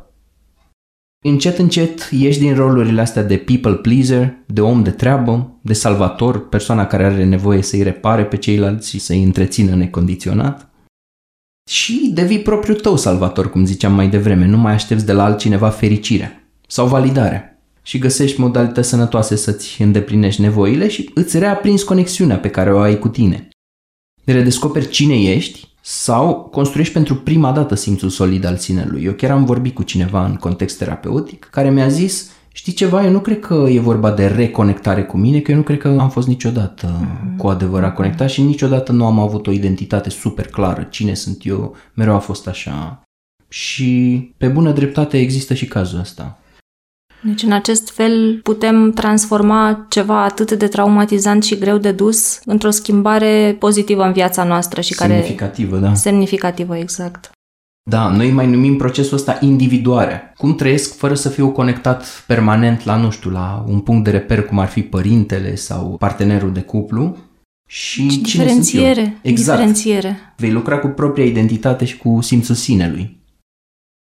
Și bineînțeles asta include încrederea în sine, cum crezi în tine și în puterile tale, cum reîncepi să-ți asculți intuiția, cum te bazezi pe busola interioară și asertivitatea, de exemplu, cum trăiești fără să-ți mai pese așa de mult despre ce cred ceilalți. și recuperarea demnității, că tot am menționat-o mai devreme, cum te focalizezi pe energie și sănătate fizică și ongoing, nu doar la început când ești din criză. Mhm. Ca metode, aș recomanda aici două cu care m-am întâlnit recent. Una se numește bullet journaling. E o formă de journaling mai aparte, în care îți gestionezi un pic, e bună pentru făcut planuri de viitor, e bună pentru manageriat proiecte, metoda asta e genială. Mhm. Ce m-a atras cel mai mult e când citeam în carte studii de caz de oameni care au beneficiat de pe urma metodei bullet journaling, erau oameni care au fost promovați la serviciu sau s-au trezit într-o postură mult mai complexă și mai avansată decât erau înainte. Au devenit directori, au avut și copil și căsnicie și un job cu mai multă responsabilitate în același timp. Și atunci e nevoie să ai un al doilea creier, să zic așa. Creierul nostru nu e făcut să țină foarte mult, să stocheze idei, ci să le aibă, să le creeze. Exact. Și memoria putem să o compensăm cu diferite unelte. Mai există morning pages, care, din punctul meu de vedere, e o formă de catarsis. Morning pages înseamnă să scrii cursiv stream of consciousness, așa, ce-ți vine de dimineață, pentru că asta scoate la suprafață și emoții și îndoieli și tot și după aia să le arunci și să faci asta recurent. Foarte interesant. Da, te obișnuiești să te exprimi, să spui lucrurilor pe nume. O meditație pe care o recomand foarte mult se numește Mountain Meditation, e făcută de John Kabat-Zinn, tata la mindfulness din Statele Unite. Am făcut-o și eu în limba română, e pe platforma Voxa, pe aplicație și vedem în ce măsură aș putea să o aduc și în podcast sau să o distribui și altfel, momentan e acolo distribuită. E foarte tare pentru că folosește metafora asta a muntelui și a stabilității pe care o are un munte și îți oferă reziliență. Îți consolidează puțin lucrurile. Foarte interesant.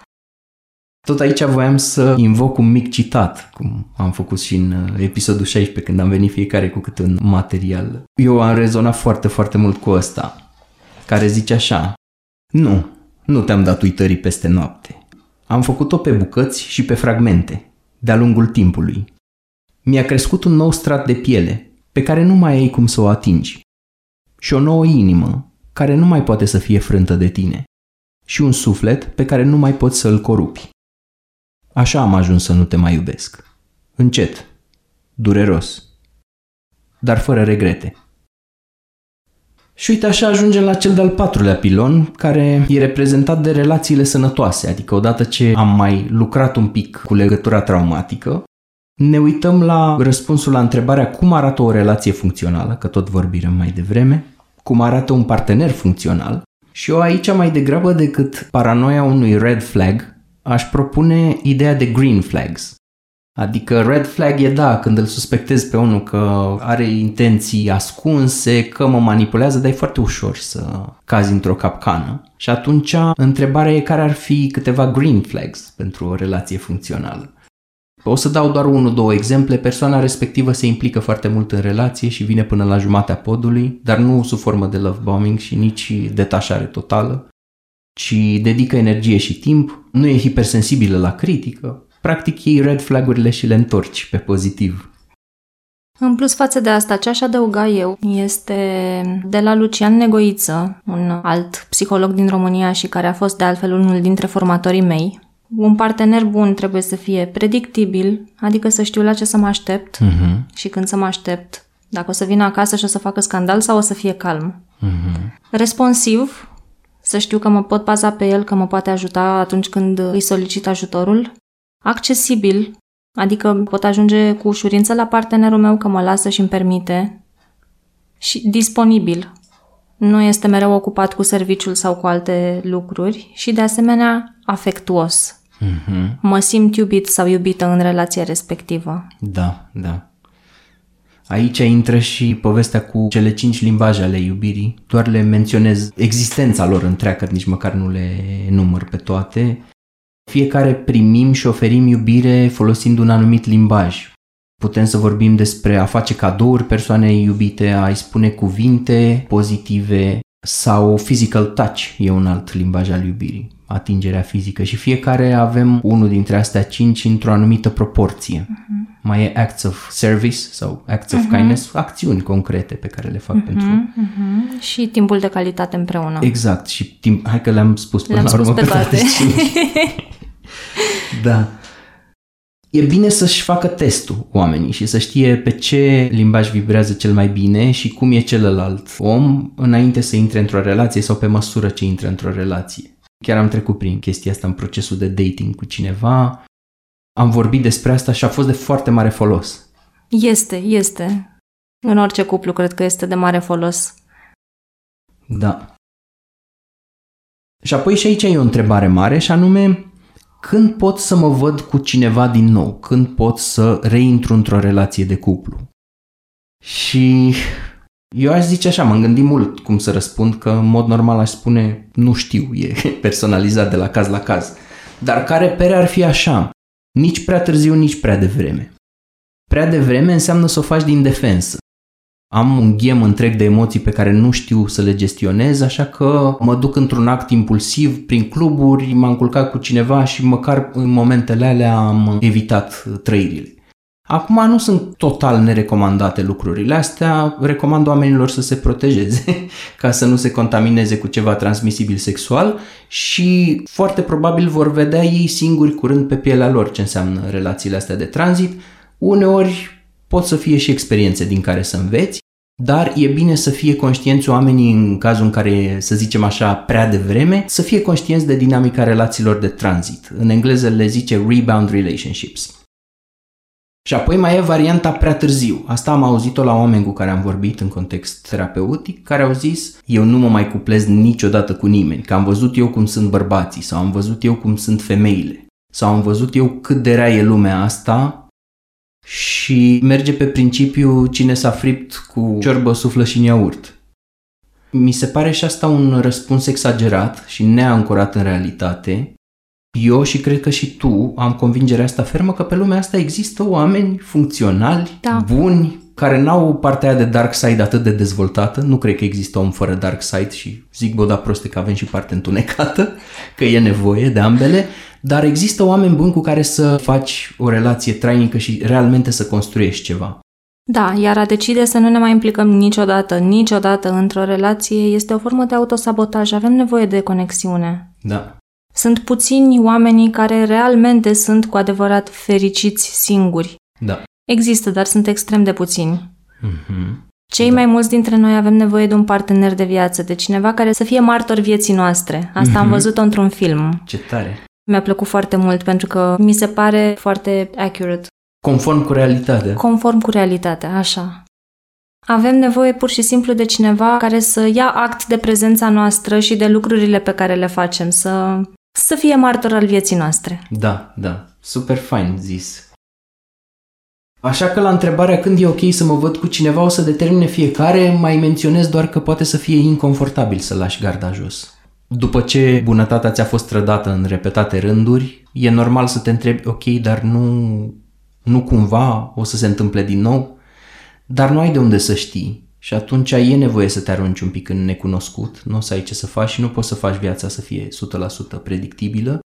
Și era o vorbă că nu poți să deschizi inima selectiv doar pentru durere sau doar pentru iubire, ori o deschizi, ori o închizi. Și da, te supui riscului de a fi dezamăgit sau dezamăgită din nou, cât să fă. Așa este. În același timp, atâta timp cât îți construiești niște granițe sănătoase, sunt șanse mult mai slabe să se furișeze în viața ta o altă persoană similară. Pentru că abuzatorii rare ori respectă granițe. Tocmai asta este problema lor. Ei nu respectă granițe. Da. Dacă tu ești ferm pe poziție în granițele tale, abuzatorul va pleca singur. Uh-huh. Și oricât de minunată e perioada de miere de la început, când nu-și arată adevărata culoarea personalității, tot te testează un pic să vadă dacă poate să scalce peste granițe. Că nu investește așa iurea în tramvai. Da, și nu vor investi decât acolo unde reușesc să calce granițele. Exact, exact. Eu mi-aduc aminte foarte bine din primele zile cum... Uh, o, și eu, da. și cred că toți cei care ascultă uh-huh. Da, când te gândești în retrospectivă, poate atunci nu te-ai prins, dar exact. ți-a făcut o, un ceva acolo, exact. o probă, o crizuță, o reacție, să vadă ce face. Rămâne pe poziții, spune nu sau... Uh-huh. Da, și atunci o temă mare este să lucrăm la intimitatea emoțională și fizică. Cum ne deschidem din nou și vorbim cu oamenii, că mai sunt alții care intră în relații, dar cu garda sus, cu scut, cu zid și nu dau decât minimum. Ceea ce, din nou, e de înțeles, cum e vorba aia, că după ce devii psiholog, înțelegi toate comportamentele și nu le mai condamni. Dar întrebarea e dacă sunt funcționale sau nu pentru om comportamentele astea și, din nou, e întrebarea cum te simți din nou demn sau demnă de iubire, de respect și de atenție din partea altora, că unii oameni au pierdut asta din cauza stimei de sine scăzute. Și din cauza lucrurilor pe care le-au auzit, lucrurile negative care li s-au spus despre ei. Da, da. Unii oameni e posibil nu doar la nivel de relație de cuplu, dar să nu mai aibă încredere în general în oamenii din societate și și acolo uh-huh. e de, de dat un pic cu mătura ca să poți să te reconectezi în mod sănătos. De asta și recomandam sporturile de echipă în care realmente coechipierii fac ceva împreună, lucrează la ceva. Da, și a trecut mult mai mult de o oră și am vizitat pe scurt cei patru piloni pe care stă vindecarea după cum probabil se vede și după cum probabil își dau seama oamenii care ne ascultă, e complexă, e complicată treaba. Că nici relația n-a fost simplă, nici abuzul nu e simplu și durează. Este un subiect despre care probabil am putea discuta până mâine. Exact. Dar am ales măcar să bifăm toate lucrurile astea și aș mai vrea să mai facem încă un lucru, că de data asta am luat și input de la public, am luat întrebări de la oamenii care ne urmăresc. Prima dintre ele zice așa, cum ne dăm seama dacă și cum am contribuit și noi la relația toxică, având în vedere că avem un istoric în spate, un părinte narcisist, uite, exact ce spuneai. Exact, subiecte atinse deja. Altul dependent sau codependent, un abuz, etc. Deci, cum ne dăm seama dacă am contribuit și noi la relația abuzivă? Părerea mea este că întotdeauna ambii contribuie cumva la dinamică. Da. Acum mai există și ceea ce se numește abuzul reactiv. Da. Exact. despre care cred, nu mai știu dacă am vorbit în episodul 16. Probabil un pic, o să-l reamintim și acum ca să fie consemnat. Da, și eu sunt de acord 100% cu ce ai zis mai devreme și anume că și abuzatorul și abuzatul fac parte din același dans. It takes two to tango, cum se zice. Și faptul că persoana nu și-a retras acordul la un moment dat și nu a impus granițe și limite și a tolerat tratament second hand ca și cum aș fi mai puțin decât om, e o contribuție la ciclul abuzului. Dar în același timp nu aș blama persoana pentru simplu fapt că în funcție de informațiile pe care le avea la momentul respectiv, a făcut ce știa mai bine. Da, da, a reacționat din patternuri. Exact. Întrebarea asta e cumva un îndemn la autoblamare sau e către conștientizare? Și aș sugera să fie către conștientizare efortul. Și apoi avem abuzul reactiv pe care l-ai menționat și anume când ți se umple paharul, ce faci? Mie mi s-a întâmplat, mi s-a întâmplat realmente ca în relația cea mai toxică pe care am avut-o să fiu foarte arțăgos, să-mi sară țandăra rău de tot, să răspund la scandal cu scandal. N-am fost foarte ghiocel, acum mi-aduc aminte, am vorbit și în episodul 16 despre asta. Nu eram eu cu capul plecat și așa mai departe în unele situații și nu-mi dădeam seama că de fapt chiar și când răsteam la persoana respectivă și ieșea cu scandal, îi plăcea, se hrănea cu asta. Am exact aceeași experiență ca și tine și am avut niște comportamente care nu mi erau deloc tipice de altfel. Exact.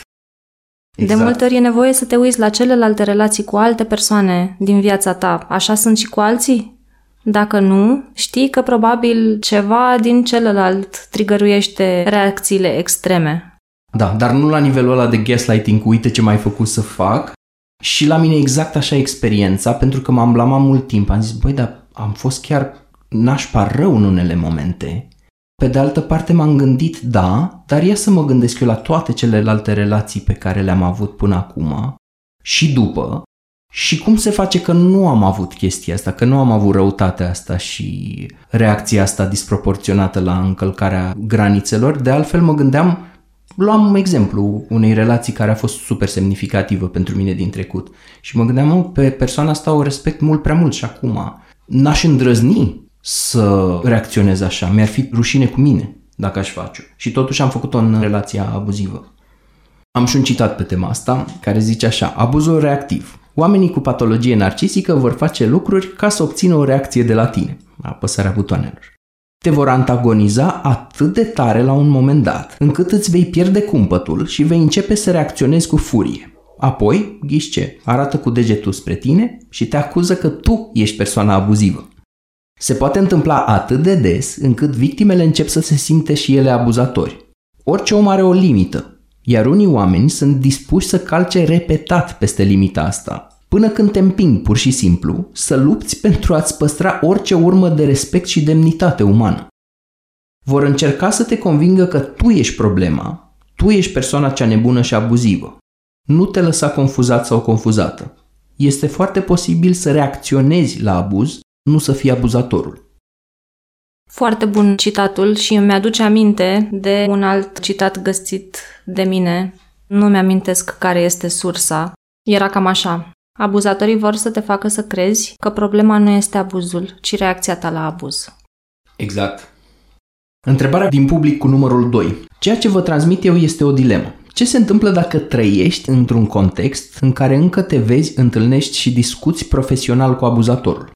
Contextul face ca eu să lucrez încă în același mediu cu persoana respectivă și deși mă simt din nou eu, asta e foarte important, mă da. simt din nou eu și vindecată și am drumul meu, mă mai întreb uneori dacă sunt cu adevărat vindecată. Pentru că, dacă sunt sinceră cu mine însă, nu-mi convine faptul că trebuie să o văd în continuare. Însă eu cred că sunt bine. Voi ce ziceți de o astfel de situație? Se poate să fii bine în condițiile în care trebuie să comunici încă cu abuzatorul? Tu ce zici, Alexandra? Eu zic că se poate. Este important să pună în aplicare acele tehnici despre care am vorbit mai devreme. Da. Tehnica Deep, Grey Rock, dar mie mi se pare că aș defini vindecarea în felul următor. Cred că suntem vindecați în momentul în care opinia abuzatorului despre noi nu mai este un aspect important sau decisiv în viața noastră. Da.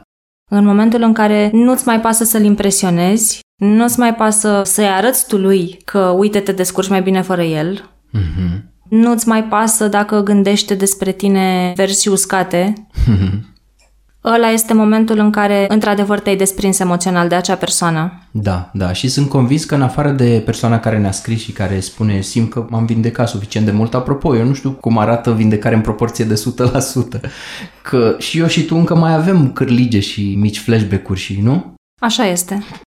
Despre Așa ce este. vorbim. Așa este. Și atunci, na, nici nu e obiectivul ăsta să fie perfecțiunea, să atingem perfecțiunea, să facem ce ține de noi. Și, și atunci... să fie funcțional, să exact. avem vieți funcționale, să exact. putem avea bucurie în viață. Iar asta că sunt nevoit să împart același loc de muncă cu abuzatorul, mă rog, același mediu de lucru, e tipic, am mai auzit-o. Asta e, așa e viața. Este o situație foarte asemănătoare până la urmă cu cei care au un copil cu abuzatorul lor. Sunt nevoiți să aibă contact tot restul vieții, probabil, într-un da. fel sau altul. Uh-huh. Și aceia se pot vindeca. Da, exact. Și ultima întrebare e foarte faină. Ne întreba cineva despre creșterea sau dezvoltarea post-traumatică. Ok, există stresul post-traumatic, partea urâtă, dar nu cumva există și termenul în engleză este post-traumatic growth. Da, există, dar trebuie să vină ca o decizie, nu vine de la sine. Mm-hmm din multe puncte de vedere, este ca și cum te-ai abține de la un strănut de multe ori. Poate să fie inconfortabil să ajungi în punctul acela. Da. Și să iei niște decizii neintuitive. Unii psihologi spun că e de fapt sinonim cu reziliența. Rămâi pe drumul tău și orice furtună ar veni și orice val s-ar ridica. Da, dar este o reziliență crescută special în fața unui eveniment. Da. Și aici îmi vine în minte o scenă din filmul Lie to Me, pentru cine l-a văzut, cu detectorul uman de minciuni, inspirat de profesorul Paul Ekman, dar mult mai dramatic și serial din ăsta așa, polițist de police procedural. Ei în echipa aia de detectori de minciuni de super elită erau un profesor universitar și cercetător, o tipă care a lucrat prin servicii secrete sau ceva, adică super professionals care se antrenaseră o viață întreagă dar au recrutat-o și pe o tipă care lucra la aeroport și îi scana din priviri pe oamenii mega dubioși, dar care nu avea studii de specialitate, nicio treabă, dar era la fel de bună ca ei, poate chiar mai bună în unele situații. Și eu un episod, la un moment dat, tipa asta adeseori avea trigere, trigere de nedreptate, trigere de abuz, când întâlnea situații în care oamenii erau bătuți și lipsiți de libertate și așa mai departe, nu știm ce i s-a întâmplat tipei, dar la un moment dat, la sfârșitul unui episod, când o vede super trigăruită și înfuriată și mai avea puțin și îl împușca pe ăla, pe răufăcător, i-a spus da, da, te gândești că um, monstrul ăla care ți-a făcut ție rău sau ceva de genul ăsta, persoana aia, ți-a făcut și un bine în același timp, că tu n-ai fi avut nivelul ăsta de percepție și de hipervigilență pe care ai canalizat-o constructiv în cazul ăsta mai întâi un job la aeroport și apoi într-o firmă de elită de... Și cam asta ar fi diamantul din maldărul de noroi. Au și budiștii o vorbă, că lotusul de multe ori e o floare atât de frumoasă, dar crește în noroi. Și ea e pură și albă și frumoasă. Dar eu aș insista totuși pe ideea că nu este meritul abuzatorului. Da. Este meritul persoanei care a trecut apoi prin acel proces de creștere. Pentru că altfel e ca și cum am fi de acord cu abuzatorul că ne bate pentru că ne iubește. Eu am avut un moment interesant în terapie, prin 2010, când m-am dus prima, prima oară și la terapie individuală, în care îi descriam terapeutei mele un om pe care îl uram foarte tare și față de care aveam enorm de mult dispreț și mă și trigăruia foarte tare, un, să zicem, imaginea unui bully. Și mi-a zis o chestie ciudată la vremea aia, dar care m-a pus pe gânduri, a zis s-ar putea să vină o bună zi în care o să-i și mulțumești omului respectiv pentru lecția învățată. Mm-hmm. Dar din nou e pe nuanțe, exact cum zici tu, adică nu îi mulțumesc că te-ai purtat în ultimul hal de nașpa, ci îi mulțumesc vieții pentru experiență sau nu Exact, știu. da. Și ție Exact. pentru felul în care ai reușit să o procesezi. Exact. Și, și prin ce ai făcut din ea. Da. Dar și momentele grele și rele sunt la fel de semnificative pentru parcursul vieții și e nerealist să ne propunem să nu le avem. Absolut. Mai ales eu sunt de părere că orice lucru negativ, nu orice lucru negativ de fapt, cele mai multe dintre lucrurile negative care ni se întâmplă pot să fie cumva transformate, nu în totalitate în lucruri pozitive din viața noastră, dar să găsim și aspecte pozitive ale lor. Da. Dar asta este o acțiune, nu este ceva ce se întâmplă de la sine de cele mai multe ori. Exact. Dar cum de multe ori lucrarea asta e personalizată și ajungi la un moment dat să-ți alunece precum mercurul, cum ziceam, problemele din psihic, este nevoie și de terapie și atunci ne-am gândit să facem un program, l-am numit Este viața mea acum, care include psihoterapie de grup. În ultimul episod de podcast am explicat un pic care e treaba cu psihoterapia de grup și de ce poate să fie o metodă atât de bună pentru unele situații cu care se confruntă oamenii ori în situația asta ni s-a părut amândurora că e extrem de relevant să lucrezi într-un grup pentru că ești undeva unde oamenii te înțeleg, știu prin ce ai trecut și nu mai ești de unul singur. Și atunci vom lucra în două grupuri de terapie. Unul pentru cei care sunt în București și cu care ne vedem fizic și unul pentru românii din restul orașelor din țară și din diaspora. Așa că dacă oamenii vor să afle mai mult, am făcut un mic site de prezentare, pot să intre ei pe viața să vadă mai multe acolo și să vadă dacă rezonează cu povestea asta. Și iată ne ajungi la finalul episodului, care a devenit lung până la urmă.